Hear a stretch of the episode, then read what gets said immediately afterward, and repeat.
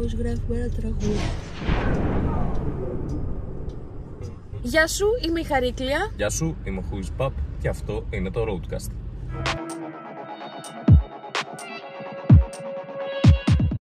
Πώς γράφουμε ένα τραγούδι. Πώς γράφουμε ένα τραγούδι. Πώς γράφουμε ένα τραγούδι. ναι. Δεν είναι το πιο εύκολο πράγμα στον κόσμο θα πω εγώ, γιατί έτσι μου έχουν πει να λέω. Οπότε αν είσαι πελάτης μου, μπορείς να κλείσεις το βίντεο, έμαθες τα πάντα γι' αυτό. Αν δεν είσαι, συνέχισε να βλέπεις. Ε, νομίζω ότι είναι σχετικό με το τι κάνεις πάνω σε μια παραγωγή ενός τραγουδιού, κομματιού Ναι, σίγουρα αυτό παίζει ρόλο. και με το πόσο σου βγαίνει φυσικά αυτό ρε παιδί μου. Και βέβαια το αν σου βγαίνει φυσικά ή όχι δεν σημαίνει ότι είναι καλό το αποτέλεσμα έτσι γιατί μπορεί να γράψω ένα τραγούδι σε ένα λεπτό και να είναι χάλι, να μην ακούγεται ρε Μμμ. παιδάκι μου. Οπότε όλα είναι υποκειμενικά, σωστή είναι η λέξη. Μμμ. Όλα είναι υποκειμενικά λοιπόν. Ε, τώρα θα πω εγώ το δικό μου το κομμάτι ότι όσον αφορά το στίχο και τη μελωδική γραμμή της φωνής, τα φωνητικά κτλ. Σίγουρα αυτό που θέλει πιο πολύ δουλειά από όλα, όλα θέλουν δουλειά, αλλά αυτό που θέλει πιο πολύ δουλειά είναι το να τραγουδάς, θα πω εγώ, και προσπαθήστε όσο μπορείτε να τραγουδάτε πραγματικά και να μην βάζετε melody και πολλές επεξεργασίες. Θα σας κάνει καλό και στο ότι πραγματικά μετά θα τραγουδάτε καλά, αλλά και στο αν θέλετε κάποια στιγμή να κάνετε μια καριέρα performer, performer να μπορείτε να τραγουδήσετε πάνω στη σκηνή. Γιατί βλέπω κάτι τραγικά πράγματα, ε, σαν το story που σου έδειχαν τις προάλλες με playback, τα οποία είναι για γέλια. Τε- θα μου πεις ο κόσμος που πάει και τα βλέπει έτσι και πληρώνει, αλλά δεν ξέρω ρε παιδιά, εγώ δεν θα αισθανόμουν άνετα. Τώρα στο κομμάτι της τυχουργικής και της μελωδικής γραμμής νομίζω ότι και αυτά θέλουν δουλειά για να έχεις ένα ωραίο αποτέλεσμα αλλά πάλι είναι πολύ σχετικό γιατί ας ξεκινήσουμε από αυτός στη σήμερα ημέρα μπορεί να κάνει μουσική ένας υπολογιστής μόνος του χωρίς την βοήθειά σου Πραγματικά. και δεν πιστεύω ότι αυτό είναι καλό. Ε, δεν πιστεύω ότι είναι και κακό. Γιατί κάποιος σου βοηθάει. Άμα δεν γράφεις μουσική, σου γράφει ο υπολογιστής τη Μμμ. μουσική και εσύ απλά γράφεις τα φωνητικά σου και τους στίχους. Αλλά πέραν τούτου, ναι. Αυτά θα πω. Θα βάλω μια ανωτελεία. Κύριε Χούις Παπ. Ναι, εγώ από τη μεριά μου ως μουσικός παραγωγός θα, θα πω ρε παιδί μου ότι δεν ξέρω, νομίζω ότι διαφέρει το, ο τρόπος που το αντιλαμβάνεται ένας μουσικός παραγωγός σε σχέση με το πώς το αντιλαμβάνεται ένας τραγουδιστής ας πούμε ή ένας τυχουργός το να φτιάξεις δηλαδή ένα τραγούδι από την αρχή μέχρι το τέλος Ναι. ε, σίγουρα το να σου βγαίνει κάτι φυσικά είναι πολύ ωραίο και πολύ ευχάριστο και πολύ δημιουργικό επίσης αλλά παιδιά θα υπάρχουν και μέρες τις οποίες θα νιώθεις ότι έχεις στερέψει από ιδέες ότι δεν μπορεί να κατεβάσεις τίποτα το μυαλό σου Ναι. κτλ από την προσωπική μου εμπειρία θα πω ότι σε αυτό το σημείο είναι που θα πρέπει να πιέσεις τον εαυτό σου ε, και να, να τον κάνεις να κατεβάσει μια ιδέα γιατί καλή είναι και η έμπνευση, καλά είναι έτσι και όλα αυτά το να ξυπνάς μια μέρα και να λες «Ω, έχω ιδέα» Ναι. αλλά αν θες να το κάνεις ή μη επαγγελματικά ή επαγγελματικά τελείως ε, δεν θα περιμένουν όλη την ημέρα της έμπνευσής σου Κανείς δεν θα Κανείς περιμένει δεν θα την βασικά. περιμένει βασικά. Όλοι θα πετούν από σένα το να έχεις έτοιμο κάτι.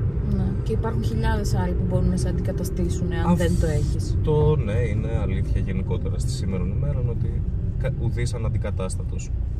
Οπότε εγώ αυτό που έχω να πω γενικότερα είναι ότι πρέπει να πιέζουμε τον εαυτό μας για να δημιουργούμε. Δεν πρέπει να περιμένουμε πότε θα μας πει το σώμα μας ή το μυαλό μας τώρα θέλω να δημιουργήσεις. Πρέπει να, να το βάλουμε εμείς στη διαδικασία της δημιουργίας κατά κάποιο τρόπο. Ε, Και υπάρχουν και ασκήσεις για αυτό. Δηλαδή, Φυσικά. αν αισθάνεσαι ότι δεν έχεις ε, ιδέες και έχεις στερέψει, υπάρχει η μέθοδος ελεύθερης γραφής. Χρειάζεται να δι- δουλεύεις τον δημιουργικό μη για να παράγει πράγματα. Αν δεν τον δουλεύεις, όπως όλοι οι μυίες στο, Μυς. σω- οι μυς στο σώμα σου, θα σε αφήσουνε.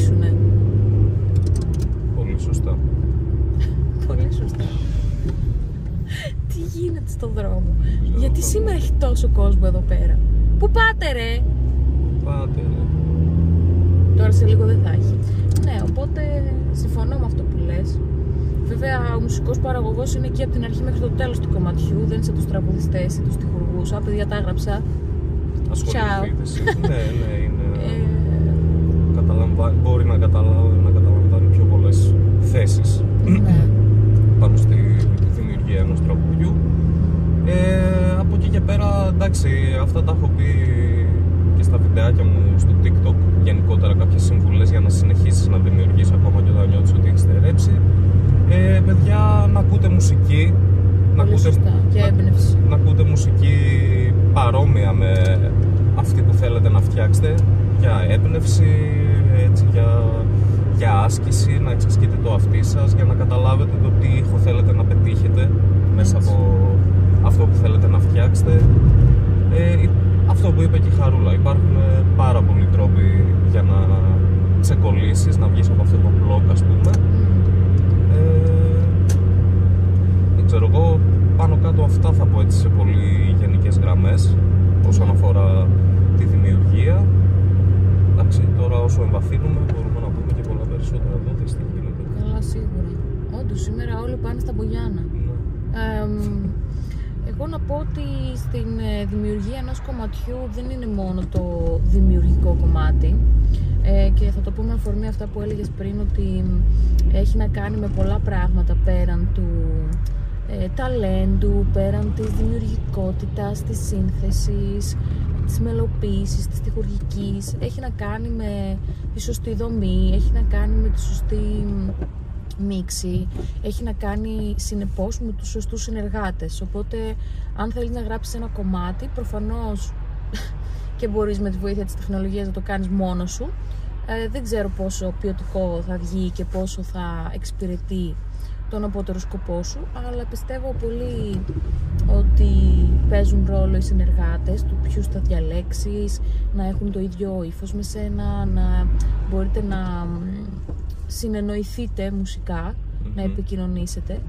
Α, γιατί πολλές φορές η μία ιδέα μπορεί να δώσει τροφή σε μια άλλη ιδέα, ε, σε κάποιον άλλον από τους συναδέλφους να δημιουργήσει και να πάει παρακάτω, όπως κάνουμε και με τους Vibesation. Ε, και με τον Τζόκο Τσοκέο, δηλαδή όταν καθόμαστε και έχει αυτός μια ιδέα θα εμπνεύσει εμένα ή θα έχω εγώ μια ιδέα και θα εμπνεύσω ε, τον Παπ ή ο Παπ θα έχει μια ιδέα και θα εμπνεύσει τον Τζόκο κτλ. Είναι ένας, ε, πώς να το πω, αιώνιος κύκλος έμπνευσης Ναι. Α, και αυτό δεν έχει να κάνει μόνο με το δημιου- δημιουργικό κομμάτι τελικά. Έχει να κάνει με τους ανθρώπους, έχει να κάνει με το χώρο, έχει να κάνει με το κομμάτι που έρχεται μετά τη δημιουργία του τραγουδιού. Γιατί ακόμα είμαστε στο ότι δημιουργήσαμε ένα κομμάτι, δεν το κάνουμε. Το πούμε αυτό στο επόμενο podcast. Μμμ. Ε, αλλά ναι, η δημιουργία ενός κομματιού δεν είναι τόσο απλή όσο ίσως να φαίνεται σε κάποιους. Α, πήγε Beyoncé, λαλαλαλαλα, πήγε κάποιος της έγραψε τους τέτοιους, πήγε κάποιος πάτησε 10 κουμπιά και ουφ, έγινε famous ας πούμε και αυτό κάνει κάθε φορά. Η Αντέλ συγκεκριμένα, να πούμε για την Αντέλ γιατί νομίζω ότι όλα της τα κομμάτια είναι masterpiece, είναι αριστουργήματα για τον 21ο αιώνα στον οποίο παράγει τέχνη. Εμ, η Αντέλ αφιερώνει ένα χρόνο για κάθε της δίσκο. Ένα Αυτό. χρόνο. Και νομίζω και παραπάνω κάποια ε, αφιέρωση παραπάνω, αλλά ένα χρόνο. Και μετά, Ε, παιδιά. ναι, έρχονται κάποιοι καλλιτέχνες, ας πούμε, με κάτι ρήμες πιπ και κάτι φωνητικά για πιπ και, και κάνουν καριέρα. Βρε, ας κάνουνε, μπράβο, τους είναι άλλο στυλ, είναι άλλο τέτοιο, αλλά Να αναγνωρίζουμε και να εκτιμάμε και αυτούς που όντως ρίχνουν ε, δουλειά. Και τι είναι το καθένα, έτσι, ας τα Μμμ. ξεχωρίσουμε τέλος πάντων. Τι είναι τέχνη και τι είναι διασκέδαση και... ψυχαγωγία. Ναι. Μμ. Ε, ναι. Ναι, παιδιά, εντάξει, το πιο βασικό είναι να ξέρεις εσύ το που θέλεις να φτάσει το κομμάτι σου. Τι, τι θες να περάσεις με αυτό το κομμάτι. Και να πετύχεις. Ναι. Ε, αν έχεις αυτό το στόχο ξεκάθαρο μέσα στο μυαλό σου και εσύ και οι συνεργάτες σου, ε, Από εκεί και πέρα πορεύεσαι ανάλογα με αυτό που θες να πετύχεις. Ε, δεν, ε, ξε- δεν είναι όλοι οι καλλιτέχνες και οι τραγουδιστές και η μουσική παραγωγή Οι ίδιοι. οι ίδιοι με, το, με τον ίδιο στόχο μες στο μυαλό τους. Μμμ. Άλλος μπορεί να έχει στόχο στο μυαλό του ότι θέλει να βγάλει ένα κομμάτι και να βγάλει απλά λεφτά. Άλλος μπορεί να θέλει να βγάλει ένα κομμάτι και να καταθέσει την ψυχή του μέσα σε αυτό το κομμάτι και να μην τον νοιάζει το αν θα βγάλει λεφτά. Να θέλει απλά να τα αποτυπώσει κάπου. Μμμ. Άλλος θέλει να βγάλει κομμάτι για να γίνει απλά διάσημος. Ε, Σχετικό και αυτό. Ναι, δε είναι δηλαδή όλα σχετικά με το που στοχεύεις και το τι Έτσι. θες να πετύχεις. Δεν ε, έχουν όλα τον ίδιο δρόμο και την ίδια περπατημένη. Μμμ. Και τι Ε, ποιότητα θες να πετύχεις. Ναι, και εντάξει να προσθέσω κι εγώ βασικά να ε, επισημάνω αυτό που είπες και εσύ πριν όσον αφορά τους συνεργάτες. Ε, είναι από τα πιο σημαντικά πράγματα που Μμμ. πρέπει να προσέχεις και να ας πούμε ερευνήσεις πάνω στον καλλιτεχνικό χώρο με ποιους συνεργάζεσαι γιατί όντως η τέχνη είναι κάτι πολύ ιδιαίτερο μέσα στον καθένα μας ε, Έτσι. και αν δεν βρεις ανθρώπους που να μιλάτε την ίδια γλώσσα σε, σε πολλά επίπεδα, όχι μόνο ελληνικά, αγγλικά αλλά γενικότερα να μιλάτε την ίδια γλώσσα ε, μόνο έτσι θα μπορέσεις να καταφέρεις κάτι Ναι. γιατί φαντάζομαι σε όσους έχουν προσπαθήσει ή ασχολούνται γενικότερα με τη μουσική παραγωγή σε οποιοδήποτε επίπεδο ε, θα έχετε συναντήσει ανθρώπους και άτομα τα οποία θα σου πούνε σήμερα ναι θέλω να κάνουμε κομμάτι και αύριο δεν θα σου σηκώνει το τηλέφωνο, μεθαύριο δεν θα σου απαντάνε στο μήνυμα, θα τους ζητήσεις κάτι για να προχωρήσει η δουλειά και δεν θα στο δώσουν ποτέ. Μμμ. Ε, οπότε αυτό πρέπει να βρεις ανθρώπους που να είστε συγκοινωνούντα δοχεία, να μπορείτε να, Εκπέμψετε να, στο να ίδιο με- εκπέμπετε μήκος κύματος. ακριβώς την ίδια ενέργεια. Ναι. Γιατί δεν έχουν όλοι την ίδια όρεξη που μπορεί να έχεις εσύ σήμερα. Μμμ. Άλλος μπορεί να την έχεις σήμερα και αύριο να πει τελικά δεν θέλω να Ναι. το κάνω αυτό ή βαριέμαι ή οτιδήποτε. Δεν είναι προτεραιότητά μου, ενώ για Ακριβώς. σένα να είναι. και τώρα μιλάμε για συνεργάτες με τους οποίους θέλετε να κάνετε πραγματικά δουλειά. Γιατί Μμμ. ε, καλές είναι και οι επιφανειακές συνεργασίες, αλλά δεν κρατάνε πολύ. Δεν κρατάνε μακροπρόθεσμα. Ε, και υπάρχουν πάρα πολλοί άνθρωποι που θα σας εκμεταλλευτούν σε αυτές τις ε, συνεργασίες μικρού μεγέθους. Ε, Εμένα μου έχει συμβεί άπειρες φορές από τότε που ξεκίνησα να με προσλάβουν να τους γράψω κομμάτια και να μην βάλουν το όνομά μου μετά ενώ είχαμε συμφωνήσει αυτό το πράγμα. Γιατί είναι πολύ σημαντικό και αυτό να υπάρχει αναγνώριση πάνω στη δουλειά που έκανες. Εκτός και αν θες να είσαι πια ghostwriter και δεν θες Ναι. να εμφανίζεσαι πουθενά. Που το καταλαβαίνω, οκ, υπάρχουν και αυτοί οι άνθρωποι, αυτοί οι καλλιτέχνες, αλλά. Be careful, αυτό. Ή μάλλον be careful. Γιατί έχουμε γι' αυτό. Roadcast λοιπόν, αυτό ήταν το δεύτερο επεισοδιάκι μας. Νομίζω βγήκε πάρα πολύ ωραίο. Μμ. Ε, Yes. μ, είπαμε να το δοκιμάσουμε και μια φορά το πρωί που πηγαίνουμε στη δουλειά αυτή τη φορά.